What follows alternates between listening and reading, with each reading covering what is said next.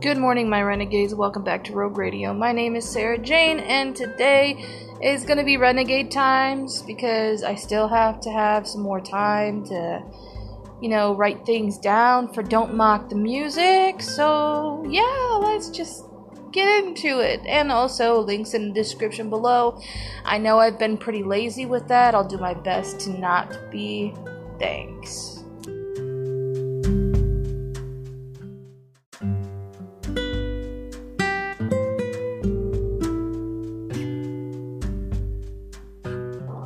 Those of you who do not know and are not on my Instagram, um, I am also on an app called AMP, AMP, and um, I guess it's like a music streaming, DJing sort of thing. So come and hang out, I guess. I'm still trying to learn the app and how to use it and stuff, but yeah, come join me if you're on there.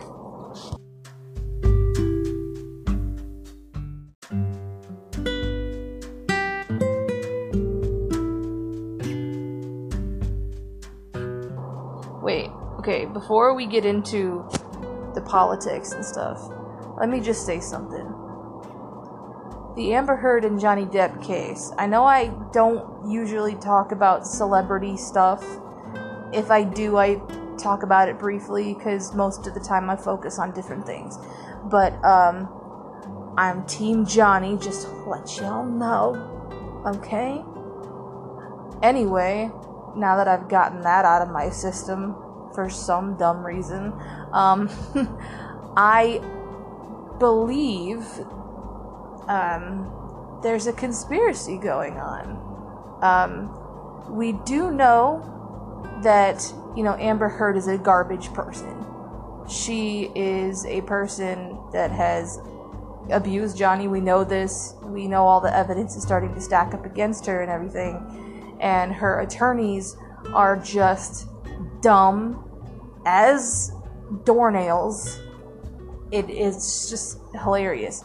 Um, one of her attorneys asked somebody a question on the stand, and he objected himself, saying that it was what speculation or hearsay. Yeah, no, he's like objection, hearsay, and I was just like, "Yo, you're gonna object yourself?" And then I guess the other attorney, the blonde pit bull woman, um, I say pit bull because she's she acts pretty tough uh, in the courtroom. Anyway, she holds up this makeup quad by some sort of cosmetics. I don't I don't know name brands. I only know the name brands that I use, but uh, apparently this is like the makeup quad that she used in order to um, cover up her bruises. But then the makeup company came out and said, yo, that's not it because, um, you know, we came out with that right, like, way after y'all broke up. Because you couldn't possibly have your hands on that when we haven't come out with it yet. And in my head, I'm like, okay, Sometimes makeup companies give celebrities prototypes in order to use so that they can endorse their product. But I'm pretty sure the makeup company would have already said that, you know, she would have, I don't know. It's just stupid. like, why would you lie about makeup of all things? But anyway, the big conspiracy though is that we do know now that Elon Musk dated Amber Turd, and um, he's been shown with bruises on his face and stuff like that. And apparently, I might be wrong about this, but he actually might be defending her as she's going through this. And I don't know why, for one, but okay, he bought Twitter. That's something that I was going to talk about like last episode, but something else caught my attention. But he bought Twitter. So how is Amber Heard and her ex in the news at the same time? Does this mean that Elon Musk is being used to delete evidence on Twitter or the stupid things that she used to say on Twitter. I mean, think about it. How are both people in the news right now? That don't make any sense to me. And on top of all that, like he, he bought Twitter, so now he's trying to update Twitter and try to make things a little bit more free speech like and everything, which is, is cool. I mean, if that's actually what you're gonna do, go ahead and do it, bro. But something's up. Why why are? why do you own Twitter now? Are you trying to delete evidence so that way Amber Heard can can win the case for lack of evidence? I don't know. I don't know if Amber Heard even uses Twitter or I know Johnny Depp probably does, but you know what I mean? Like, it's it, it could be there could be something there. There could be something there. But um, yeah. We all know that Amber Heard is guilty, and I, I just kind of want to wake you up, wake you all up for a minute. Um, just because one person is not liked in the courtroom and that everything is coming up against her or uh, against this person doesn't mean sh- they don't have a possibility of winning the case. And the only reason why I say that is because most court cases don't go our way the way that we would like to. So, and I think she still has yet to testify because right now we're hearing Johnny's side, but we do have to hear Amber's side as well. And there's at least maybe three things, maybe two or three things that are going to happen uh, in this case. What I've been predicting is that one, her and her attorneys are going to blame everything on her mental illness so that she doesn't have to do any jail time or pay any fine or whatever. I don't know how this court case is working out as far as the verdict goes, but um, one, she's probably going to um, blame everything on her. Uh, what is it? Borderline personality disorder that she's been diagnosed with, and uh, what is it? His hysteric his, hysteric personality disorder. I can't I never heard of that one, but um. So yeah, blaming everything on our mental illness, or since there's a climate now of men being demonized for just having a penis, um, they're going to spin it. they're going to spin it the uh, feminist way and say, well, men are all dogs and they all should be locked up and they're all misogynistic and abusive and since we live in a society today where everyone in the Me Too movement believes that that is absolutely true, she does have a small chance at winning this case because of how society is looking at men now. Um, as far as I know, everybody wants Johnny to win, and I really, really do. I really hope that he does win this case. And I'm not trying to make Johnny Depp look like a saint here either. Of course, he's made mistakes in, in this relationship and he's not that innocent either.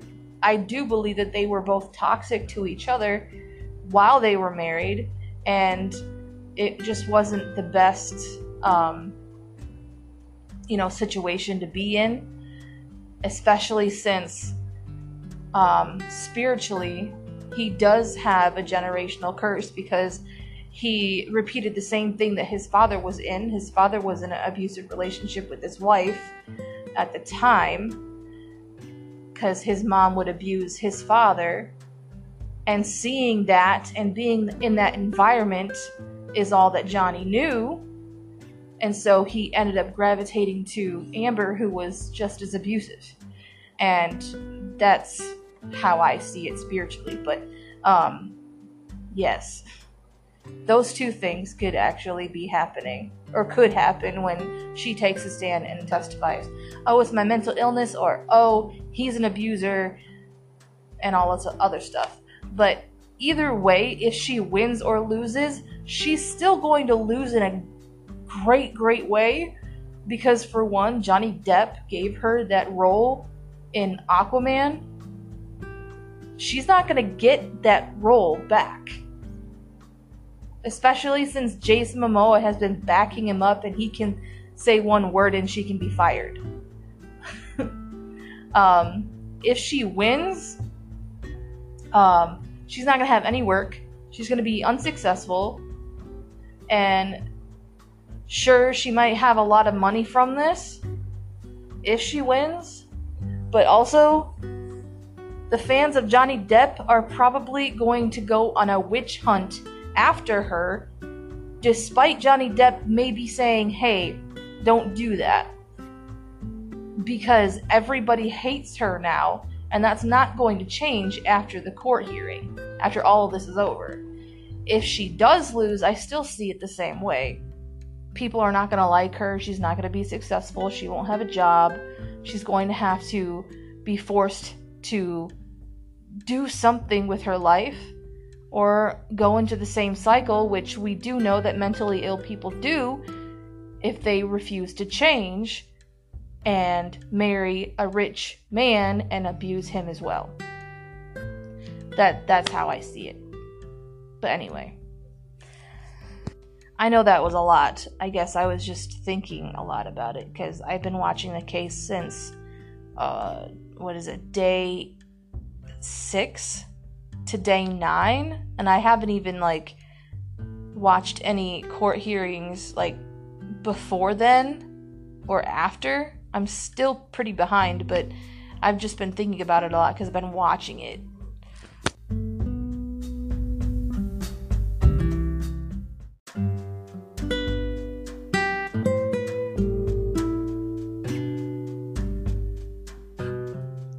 Now it's time for politics, our favorite subject in the news. Not really. I really wish politics didn't exist.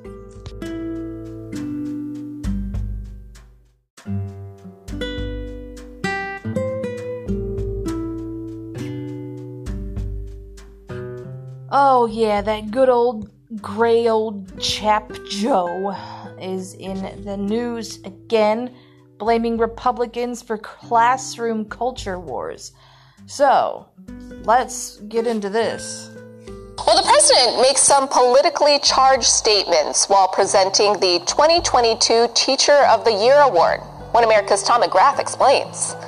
And I have to really listen to you, which I know Senator Cardona has been doing. Joe Biden laments several obstacles surrounding education, while shifting blame away from his political allies. On Wednesday, the president, his wife Jill, and Education Secretary Miguel Cardona presented Kurt Russell with the Teacher of the Year award. While commending Russell's commitment to his students, Biden noted the importance of teachers in his own life, specifically in helping him to overcome his stutter. Biden also touched upon the difficulties faced by students in the COVID era. However, he failed to mention that many of the complications stemmed from his CDC's policy. And just the socialization that they were missing in so many places for so long. It's estimated they're five to seven months behind their education right now. The American people saw it. Biden does, however, have a track record of looking out for the interests of teachers' unions. According to emails released by Republicans in the House Select Subcommittee on the Coronavirus Crisis, the American Federation of Teachers dictated several CDC guidelines for schools. The email showed that AFT members were allowed to provide their own edits to CDC policy in order to keep schools closed longer as millions of American students fell behind on their education. Biden also used his time at the podium to criticize many of his political opponents, who have passed laws giving parents more power over their students' curriculum. Today, there are too many politicians trying to score political points, trying to ban books, even math books. I mean, did you ever think, even your younger teachers, did you ever think we'd be teaching? I thought Democrats did that because somehow it was discriminatory against children. I'm just saying, Joe keep track of your own party, stupid. Like, what the heck? Is he okay? I mean, I know he's not okay, but I mean, the dementia ridden bro is, uh, trying to blame Republicans about banning math books. I mean, to me, I really hate math, but I do know that it's very important, especially simple math, because we use it every day. So, why in the world would anyone want to pick a fight with a math book? That sounds like a social justice warrior problem, which the left definitely is proud of those social justice warriors, just saying. You teaching, you're going to be worrying about book burnings and banning books? All because it doesn't fit somebody's political agenda. One of the alleged book burners, Florida Governor Ron DeSantis, signed the Parental Rights in Education bill earlier this month, barring any form of sexual education before the fourth grade. However, the bill also prevents other kinds of content in textbooks, such as a math book containing a problem about a pimp, prostitute, and pole dancer. But, according to Biden, removing such content at the request. Okay, um, to me that sounds very sensible because sexual education shouldn't be taught at such an early age. I mean, the government can't always step in for the parents' responsibility to teach kids about sex and how sex works. And um dancer and a pimp? Like okay, um why is that even in a math book? I mean, thank you Ron DeSantis for b- banning that book. Oh my god. But Stupid. Quest of parents is turning children into political pawns. We gotta stop making the target of the culture wars. That's where this is going. dude, your left actually started the cultural wars. You guys decided to put critical race theory in schools. You really want to complain about something like that?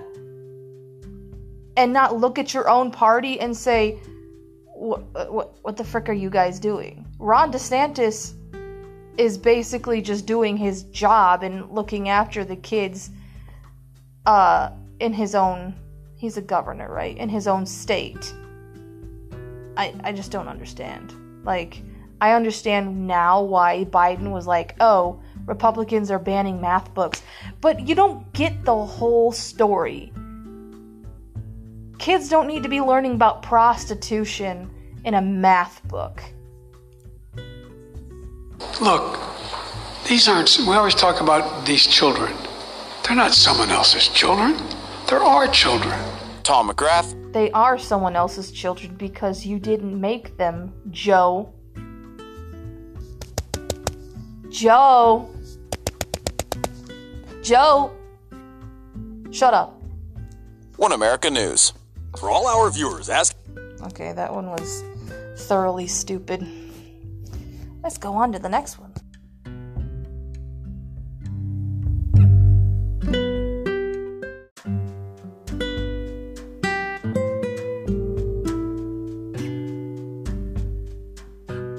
Okay, you're gonna look for another article with me because I really don't feel like stopping and pausing, stopping and pausing. Let's see here. Ukraine war zone site. No, I don't want to talk about Ukraine. Excuse me.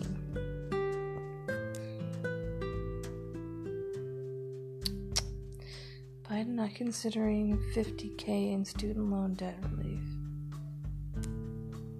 More economic problems ahead, says Treasury Secretary. That's because. okay, okay, ma'am.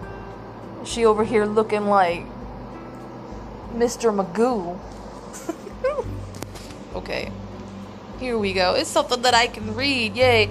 Treasury Secretary Janet Yellen is defending Joe Biden's uh, spending packages despite the record setting inflation and a slump in first quarter GDP. While speaking at the Brookings Institution on Thursday, she said the U.S.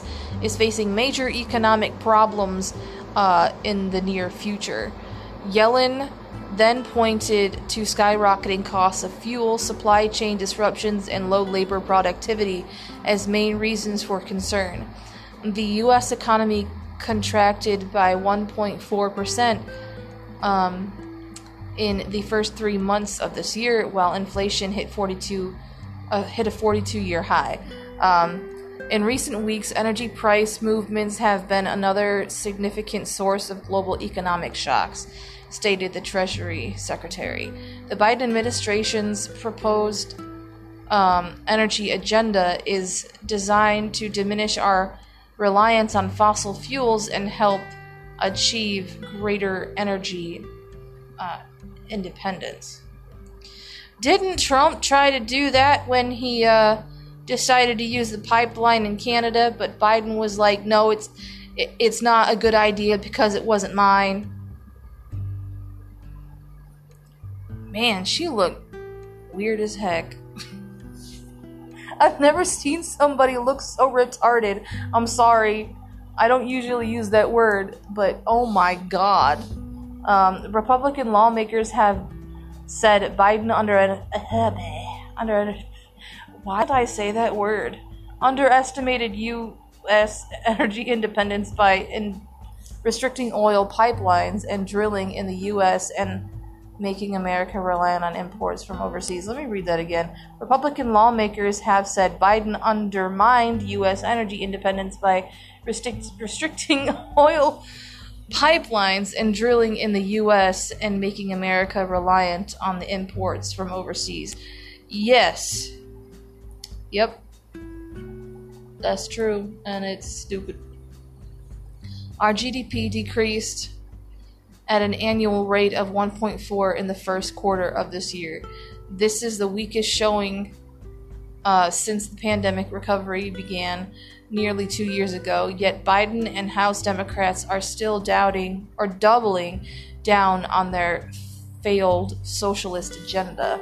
Of course, because they don't want to be wrong. You ever, you know, have you ever met somebody who just ends up like finding an argument and would just argue that until they're blue in the face, even though there's so much evidence stacked up against them, but they will still defend their, you know, ideal idea uh, of why they believe that this is right and they just keep on saying that they're right.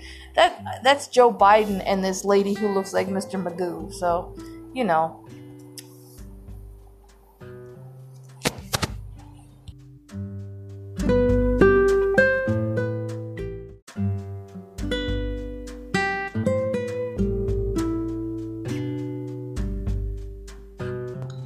just gonna insert the advertisement right here.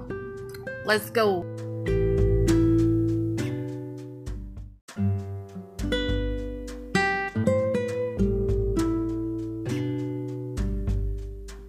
Name it on my ADD, baby. Whatever happened to Sale? That's not. That's not the band name. I don't even know what the what what band sings that song. I'm getting off track. Let's see here. 16 states sue USPS over potential gas truck purchase. We all know that inflation is at an all time high at the moment, so. Is there more news? No, they just give you a handful. It's the only problem. Mm, okay. Representative Fred Keller, we need an America First agenda.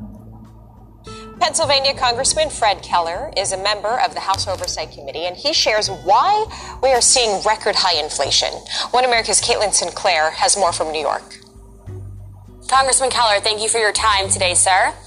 Right now, the American people continue to deal with crippling inflation, with insecurity at home, a, wide open southern border, and just overall incompetent decisions at every turn coming from this administration.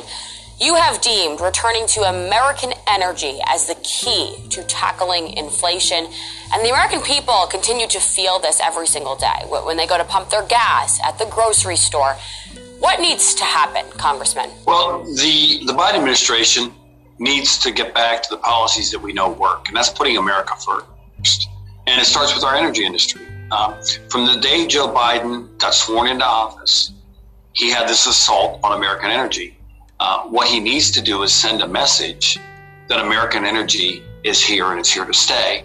And the way he does that is by starting the construction, restarting construction on the Keystone XL pipeline, taking us out of the Paris Climate Accords, uh, expediting permits for LNG exporting facilities, getting the leases going on federal uh, lands, and then uh, you know looking at the permitting uh, so that they can get the pipelines, our energy producers can get the pipelines, and the exploration and the drilling underway. That's what needs to happen uh, because there isn't a thing in our economy that gets done without American energy. So the Biden administration continues to blame inflation on what they're labeling the Putin price hike. I think we're all sick of that line. But but truly, where is this confusion on the timeline even possibly coming from? How can they get away with trying to fool us anymore when, when the dates don't even match up? And do the American people know the reality here? There is no confusion on this. The American people are very well aware of when this started to happen. Uh, certainly, what happened in, in, Ukraine didn't help, but that's not the, that's not the underlying cause of why we're experiencing experiencing this inflation. This started well before that. We don't need excuses. We need action. We need action that puts America first, whether it comes to energy, whether it comes to food security, whether it comes to our southern border. We need to start putting Americans first. That's what happened under the four years of Donald Trump, and that's why we had the greatest economy the world had ever seen. You said that inflation is a form of tax on the American people. Congressman, can you elaborate on that? Absolutely. Uh, because the government caused the inflation by reckless spending under the Biden administration and incentivizing people not to work, we put uh, the government put more money in, got goods and services weren't being delivered or produced. And what happens is the government forced prices to go up. And because of that, uh, the government is forcing uh, people to have to dig deeper into their pockets to afford the same things they afforded last year. Yeah, yeah. So, so while some seem to be worried about who owns Twitter right now, there are millions of Americans who are worried about putting food on the table this year, worried about a recession, worried about who is crossing our border illegally every day. In recent weeks, the worry has shifted to the potential end of Title 42. So saying goodbye to the little bit of border protection that we even have. Again, another message that this administration thinks Americans should come last. I've been to the border. I, that's something that the president can't say, and I spent a lot more time there than the vice president did, uh, looking at what the, the causes were. I mean, the reversal of the Biden administration, getting away from the Trump policies that work, the remain in Mexico, uh, building our building the border wall to secure our southern border, and giving Customs and Border Patrol the tools they need to do their jobs. And the Biden administration has not been doing that, and they need to do it. But so it's it's not a hard stop. It's just a matter of them wanting to put America first. Yes, Congressman, thank you for your perspective and for fighting for that agenda every single day. Thank you, Caitlin. I appreciate it. Yeah, I don't really have much to say about that one, but.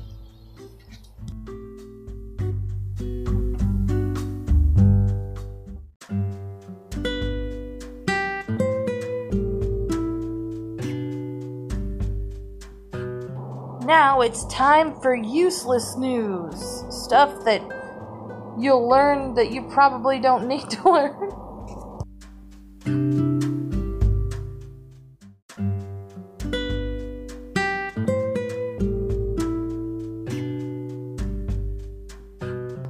Now, if you haven't been here long enough, uh, Renegade Times usually consists of three types of news, okay? Politics, useless news, which is just me finding random facts to spit out for y'all because usually politics just kind of exhausts me because the way the world um, is going, it, I just don't like it. So that kind of helps me, you know, give myself a break and hopefully I give you guys a break by just telling you interesting things, and then we have world news since um, Anchor has a feature that tells me what country is listening. So, oh, and yes, welcome Vietnam. I don't know if I welcomed you yet, um, but welcome. Thank you for listening. I appreciate you. But anyway, 10 abandoned cities and towns around the world you can visit. And they have this really interesting picture that I really want to go. If this is actually a place, I want I want to go because it looks like it's either underwater or it's just got a bunch of sand like inside the building. I want to see it. Anyway,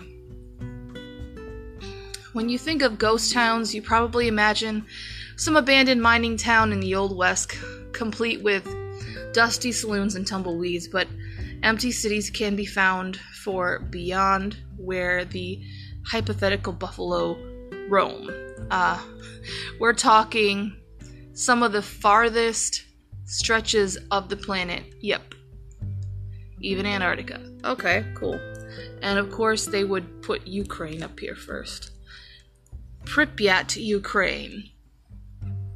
I feel like I've either tried doing this one before, or maybe I have, but you know what? We're just gonna keep going. Pripyat uh, was the city most affected by the Chernobyl nuclear disaster in 1986, an infamous uh, incident that released massive amounts of radiation into the world. Uh, the accident forced entire towns to abruptly empty out, and the area within a 19 mile radius of the plant was deemed in, in uninhabitable for at least another 180 years. Traveler uh, contributor Cynthia Drescher wrote after a recent visit. How to visit. Um, the Chernobyl region is about two hours away from Kiev, and the tours range from private visits to multi day um, itineraries.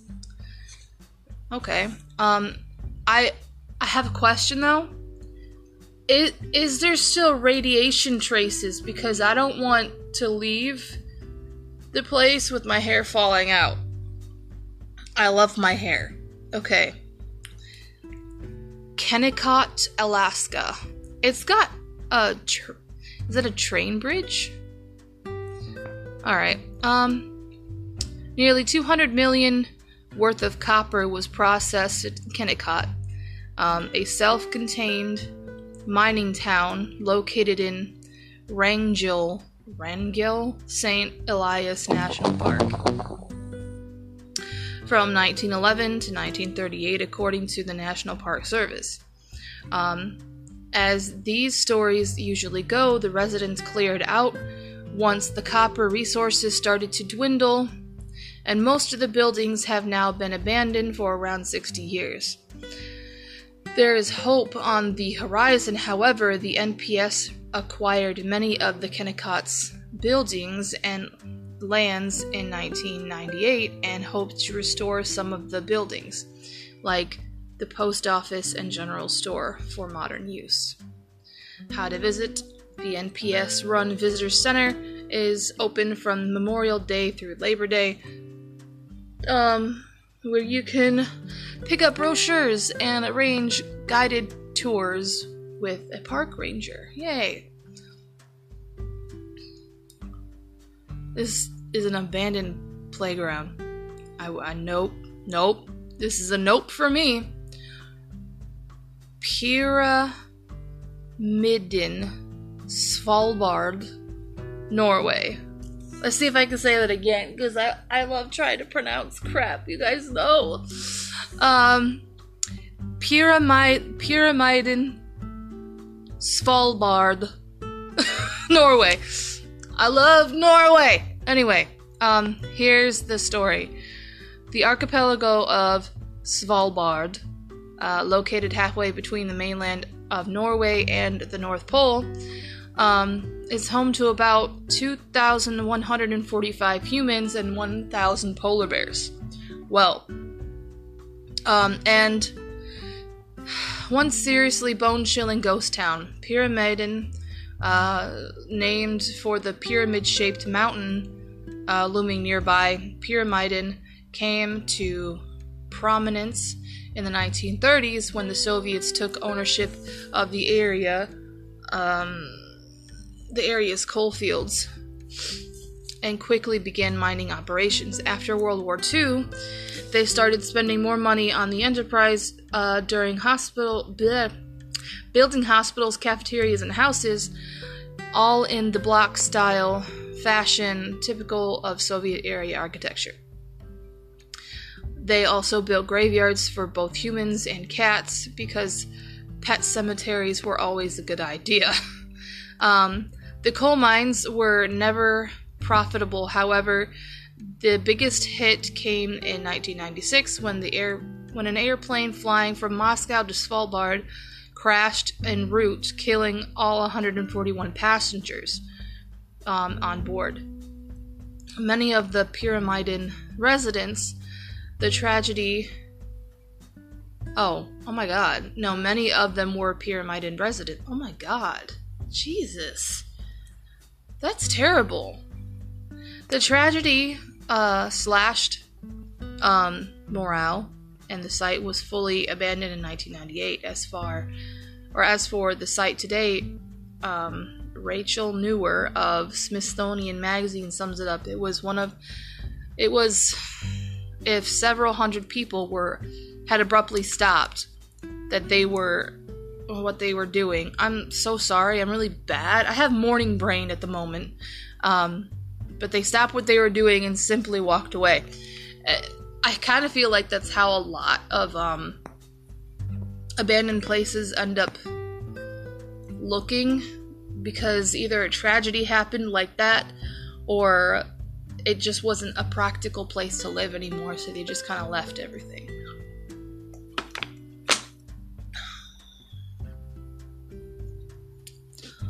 Oradour sur Glane, France. On June 10, 1944, German troops raided the village of Oradour sur Glane and murdered 642 men, uh, women and children. Jeez, in 1944, so this was around World War II. Um, why did why did you kill men, women, and children? The National Geographic reports after the massacre, the military set fire to churches, barns, and homes, leaving behind only a few surviving residents.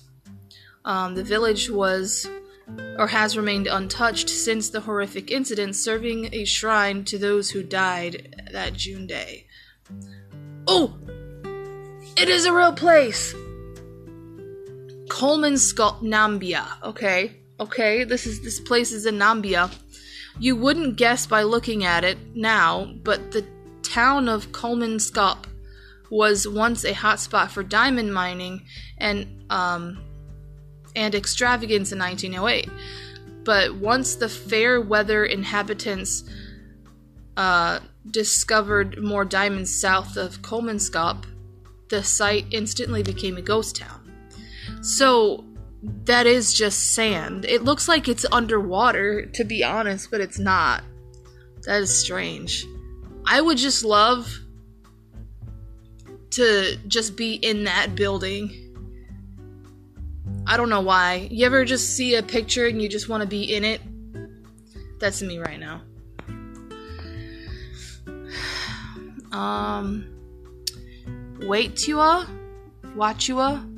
We're gonna we're gonna say Waita because I. It's South Island. We'll just say South Island, New Zealand. How about that? Um, I'm sorry for pronouncing things wrong today. Um, in the early 1900s, miners, all of them are mining uh, cities. Most of the, most of them. Um, miners built towns right on top of a whole lot of gold, bearing quartz rock, which uh, would go on to produce 750,000 ounces of gold from 1.5 million tons of quartz. Um, according to New Zealand's Department of Conservation, by the 1930s, the town had its own hospital, police station, and post office, plus a population of 600. Uh, the isolated city thrived until the main um, mining shaft collapse in 1951, forcing residents to abandon their town. Let's see. Today, the Department of Conservation works to preserve the remaining buildings and hiking trails around the site. The department even converted one of the buildings, the Waichua Lodge, um, to a 30 bunk facility for school groups and campers needing overnight accommodation. Oh, that's cool. Bodie, California. That one looks like a haunted place, I'm sorry. Now, this is the Old West ghost town you're looking for. Once home to 10,000 people, Bodie boomed in the late 1880s for gold um, was found in the hills surrounding Mono Lake. Um, not long after, though, Bodie transitioned into a period of steady decline um, as mining towns are usually. That's a typo. As mining towns are wont to do. Okay, ma'am, whatever. Um, until reaching ghost town status around 1915, according to California Department Parks and Recreation records. Um, so, why is the city in such a great shape today? You can thank the state of California for adopting the town and turning it into a state historical park from or in 1962. Bodie has been preserved unnerving state of arrested decay, shunning graffiti artists and welcoming visitors from nearby nearby um, Yosemite ever since. Okay. Craco, Italy. Founded in the 8th century, the hilltop town of Craco and or had a rough go of things several centuries.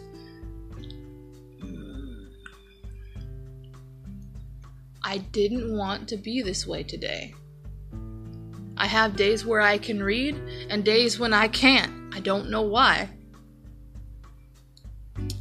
Founded in the 8th century hilltop town of Craco, Craco had a rough go for things for several centuries, falling victim to earthquakes, wars, and Black Plague. I'd leave the place. I'd move. Um, the final straw was the landslide of 1906. That, that's the last straw, not the Black Plague, though. Okay. Uh, which forced all remaining residents to evacuate. Late reports. Um, let's see. The original city sits in a state of slow decay on its 1,300 foot high perch, although its popularity among tourists has yet to waver. Um, I don't know about y'all, but if Black Plague can survive on ice, I'm sure it can survive on stone, so I will not be visiting. We already have Corona to deal with. We don't need the Black Plague. I'm just saying. Thames Town, Shanghai, China. Okay. Um, China is a big fan of replica cities. In fact, Shanghai has seven European themed towns built to give wealthy residents a n- new place to call home. Uh, there is a Dutch inspired canal lined uh, neighborhood, a Paris replica complete with 300 foot Eiffel Tower, and even a slice of Sweden uh, inspired churches and Nordic houses included. But we're particular fans of Thames Town, a um, British copycat just 40 minutes from downtown Shanghai. Uh, here you'll find a scale of replica Christ Church, um, statues of Shakespeare and Winston Churchill, uh, and even some familiar red telephone booths scattered here and there. As curiosity, oh no, as curiously cute as this mini city sounds on paper, it ended up being a complete failure. Day, okay. In fact, all of seven experimental towns are now pretty much abandoned. That's crazy. Whalers Bay, Deception Island, Antarctica. Okay, well, it's called Deception Island. There's a reason why they decided to freaking name it that. I'm not touching it. Um, starting in the early 1900s, Deception Bay uh, mm, served a premier destination for whalers who used the bay as a safe place to process whale carcasses. What the hell was that? That scared me to death.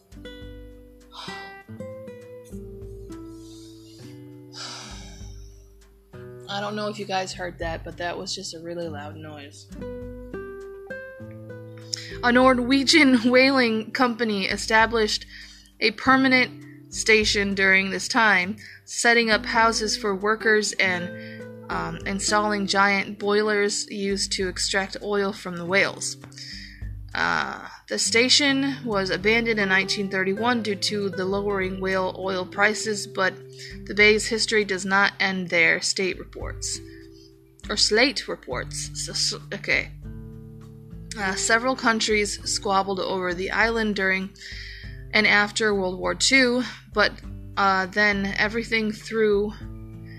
But everyone threw in the towel after a volcanic eruption in 1969. Phew, okay. Um, today, the bay is a common stop on Antarctic expedition cruises. Antarctica, okay. And that's it. We're going to the next one. Hopefully, I do better.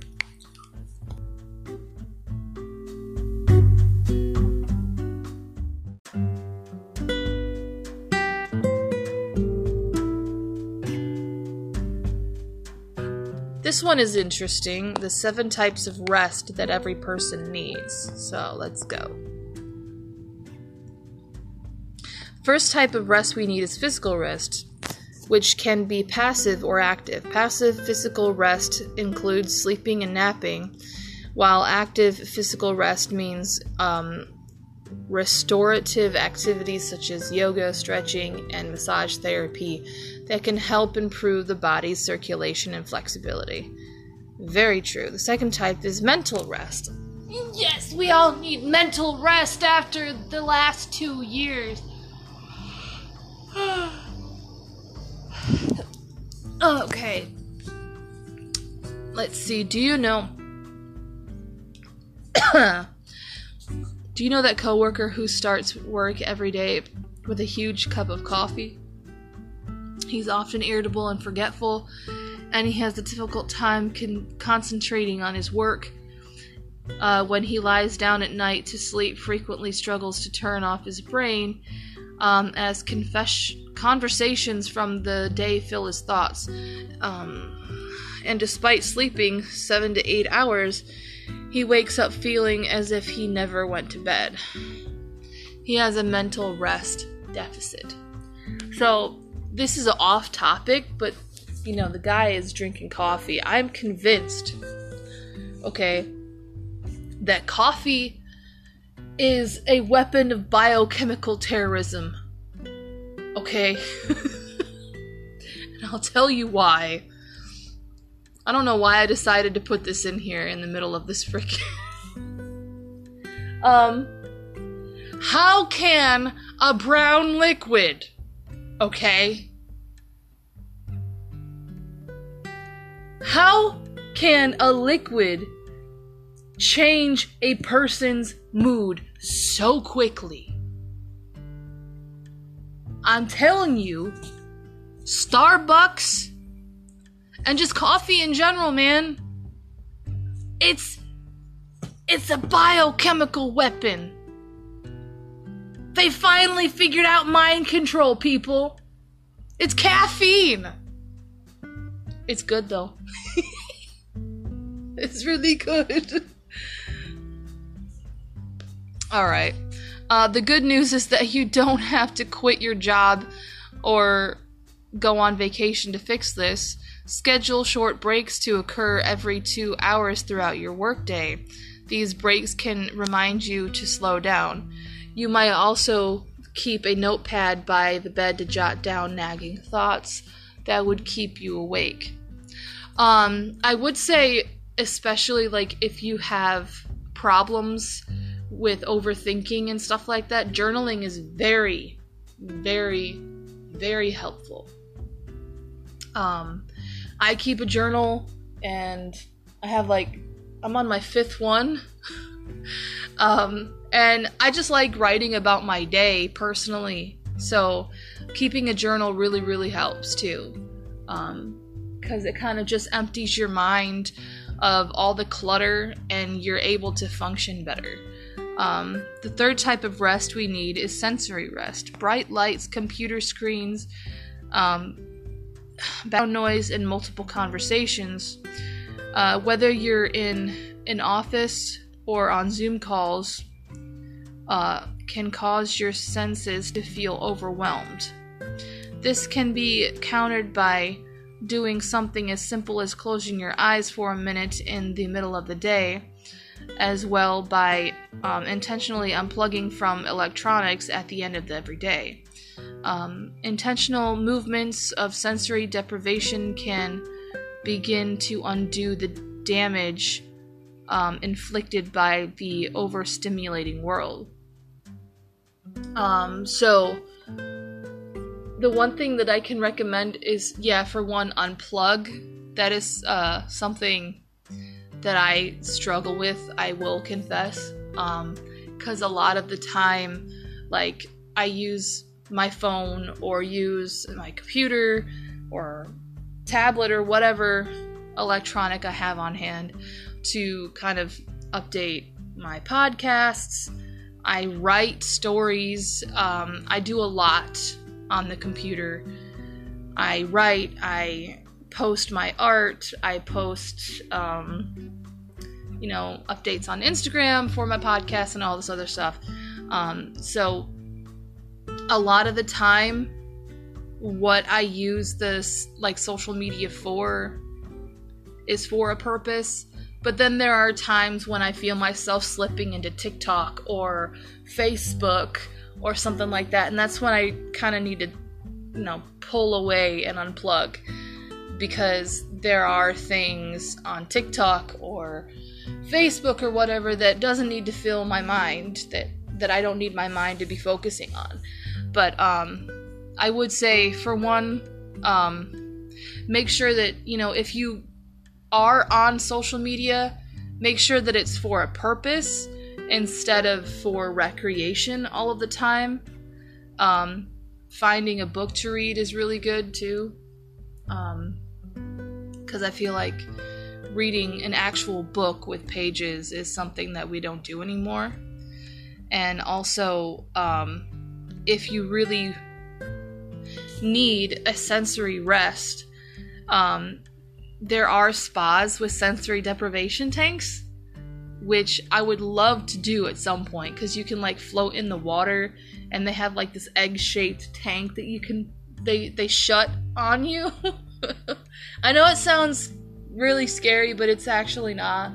Um, there's comforting like lights in there and music and stuff like that that can really help you out. Um, and if you can't afford that, lock yourself in the bathroom and turn the lights off for a while.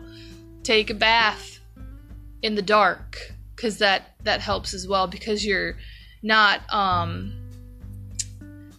you're not actually focusing on any lights, so like seclu- secluding yourself in darkness is actually kind of good for you, especially since you have like a phone light illuminating your eyes a lot of the time. You know, giving your eyes that break is a good thing. Let's see. The fourth type is creative rest. Okay, I need I need to hear this one. This type of rest is especially important for anyone who must solve problems or brainstorm new ideas. Okay. Uh, creative rest reawakens the awe and wonder inside each of us. Do you recall the first time you saw the Grand Canyon, the ocean, or waterfall? Uh, allowing yourself to take in the beauty of the outdoors, even if it's at a local park or in your backyard, provides you with creative rest. But creative rest isn't simply about um, appreciating nature, it also includes enjoying the arts. Turn your workspace into a place of inspiration by displaying images and places you love and works of art that speak to you. You can you can't spend 40 hours a week staring at a blank or jumbled uh, surroundings and um, expect to feel passionate about anything, much less come up with innovative ideas. Uh, now let's take a look at another individual, uh, the friend whom everyone thinks is the nicest person they've ever met. It's the person everyone depends on, and you'd call the one you'd call um, if you needed a favor because even if they don't want to do it, uh, you know they'll give you a reluctant yes rather than a truthful no. But when the person is alone, they feel unappreciated and like others are taking advantage of them. The person requires emotional rest, which means having the time and space to freely express your feelings and cut back on people's people pleasing.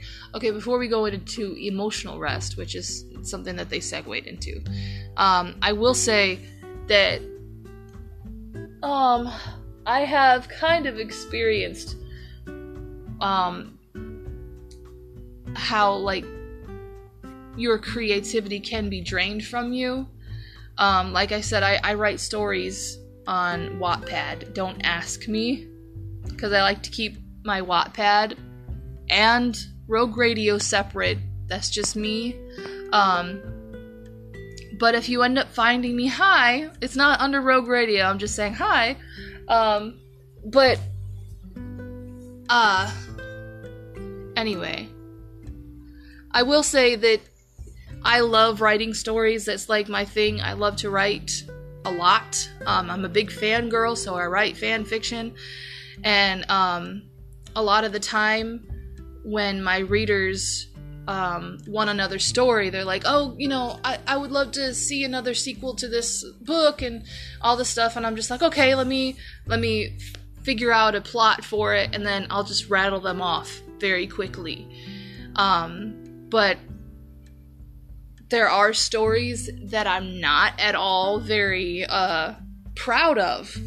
Um, I wrote a five book series at one point uh, recently. Finished it, I want to say, uh, the beginning of this year. And one of the stories, like book three, was just trash. I hated it.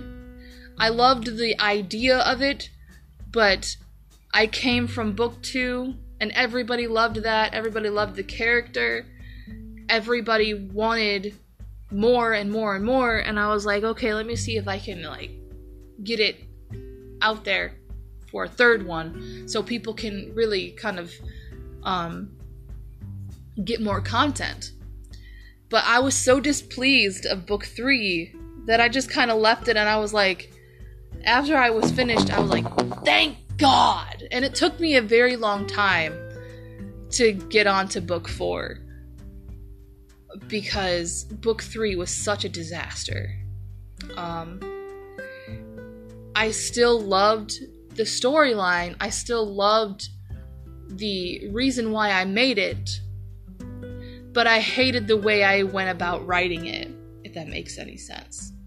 Because I didn't take any creative rest. Um, between those stories. And I kind of understand now that that's something that I need to do personally as a creative person.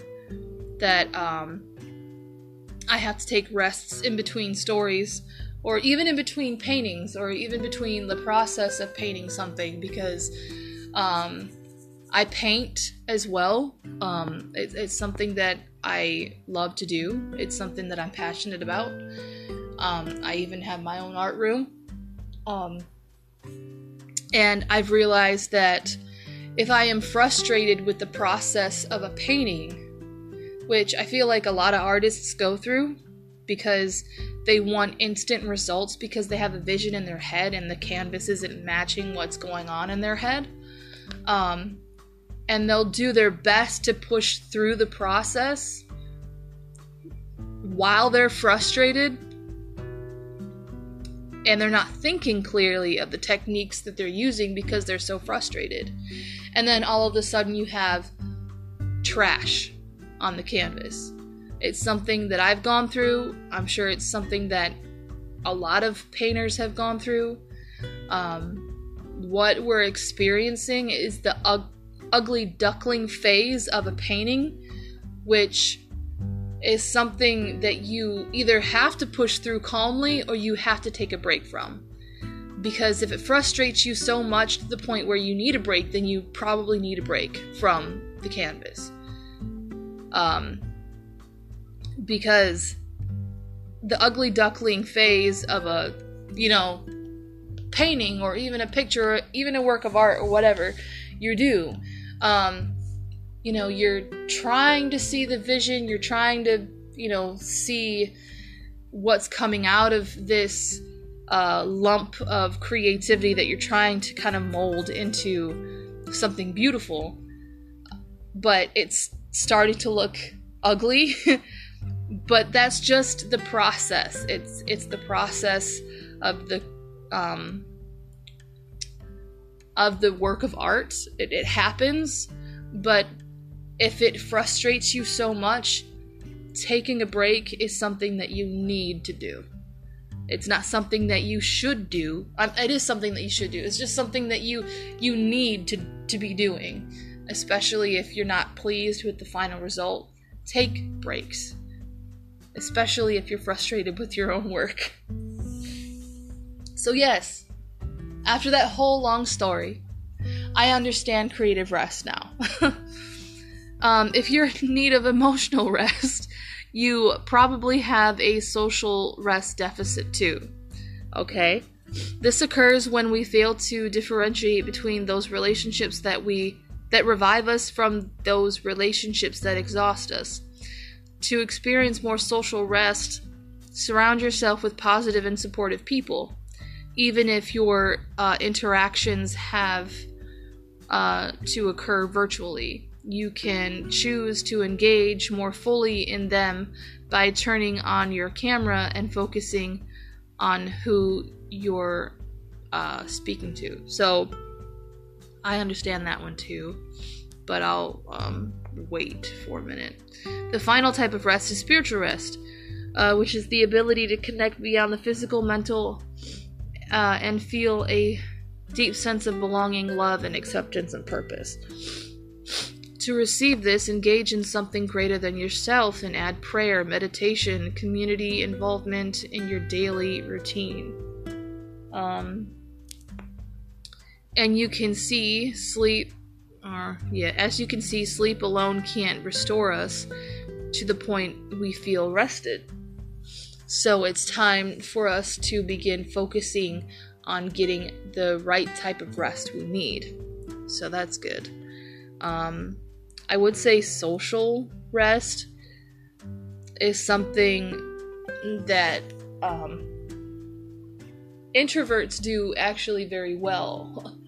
Um, there, I feel like there's at least two types of people that we surround ourselves with I'm sure there's more, but there's people who hype you up and are proud of you, that support you, that support system, and there are people that you gravitate to when things go down because you know that they're, you know, people that you can depend on. I call them soul friends because they're the people that connect to your soul and actually bring better things to your life um, that your soul needs.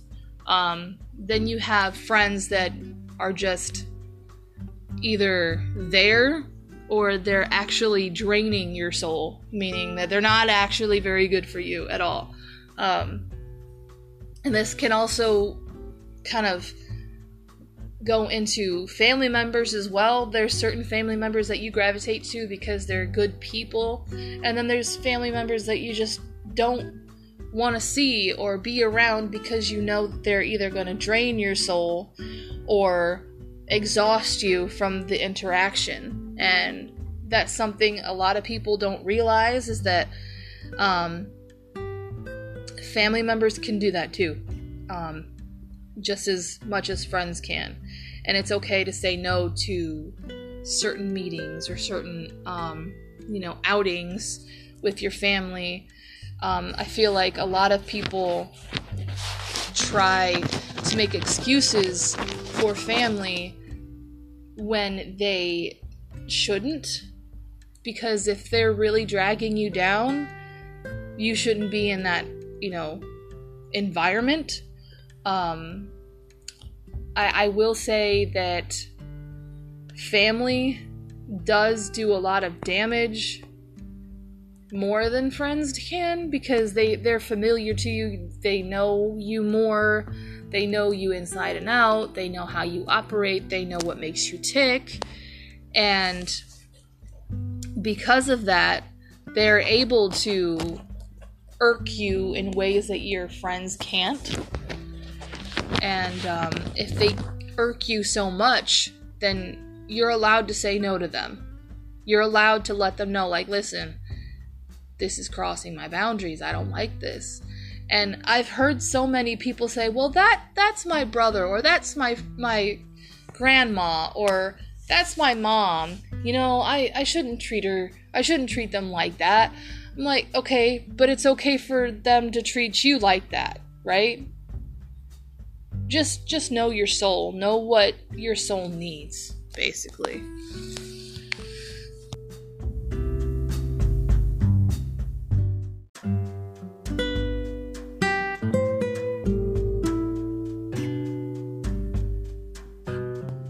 Yeah um, there is no news on vietnam because um, anchor decided to delete my whole recording on vietnam and i don't have the time anymore to, to read it again because I have to I have to go. But trust me, next episode, I promise Vietnam. But thank you so much for listening. I am honored that you guys are listening and I hope to, you know, I hope and pray that you guys will stay and, you know, become renegades with us. But thank you so much for everyone else listening and I will see you in the trenches next time. See ya.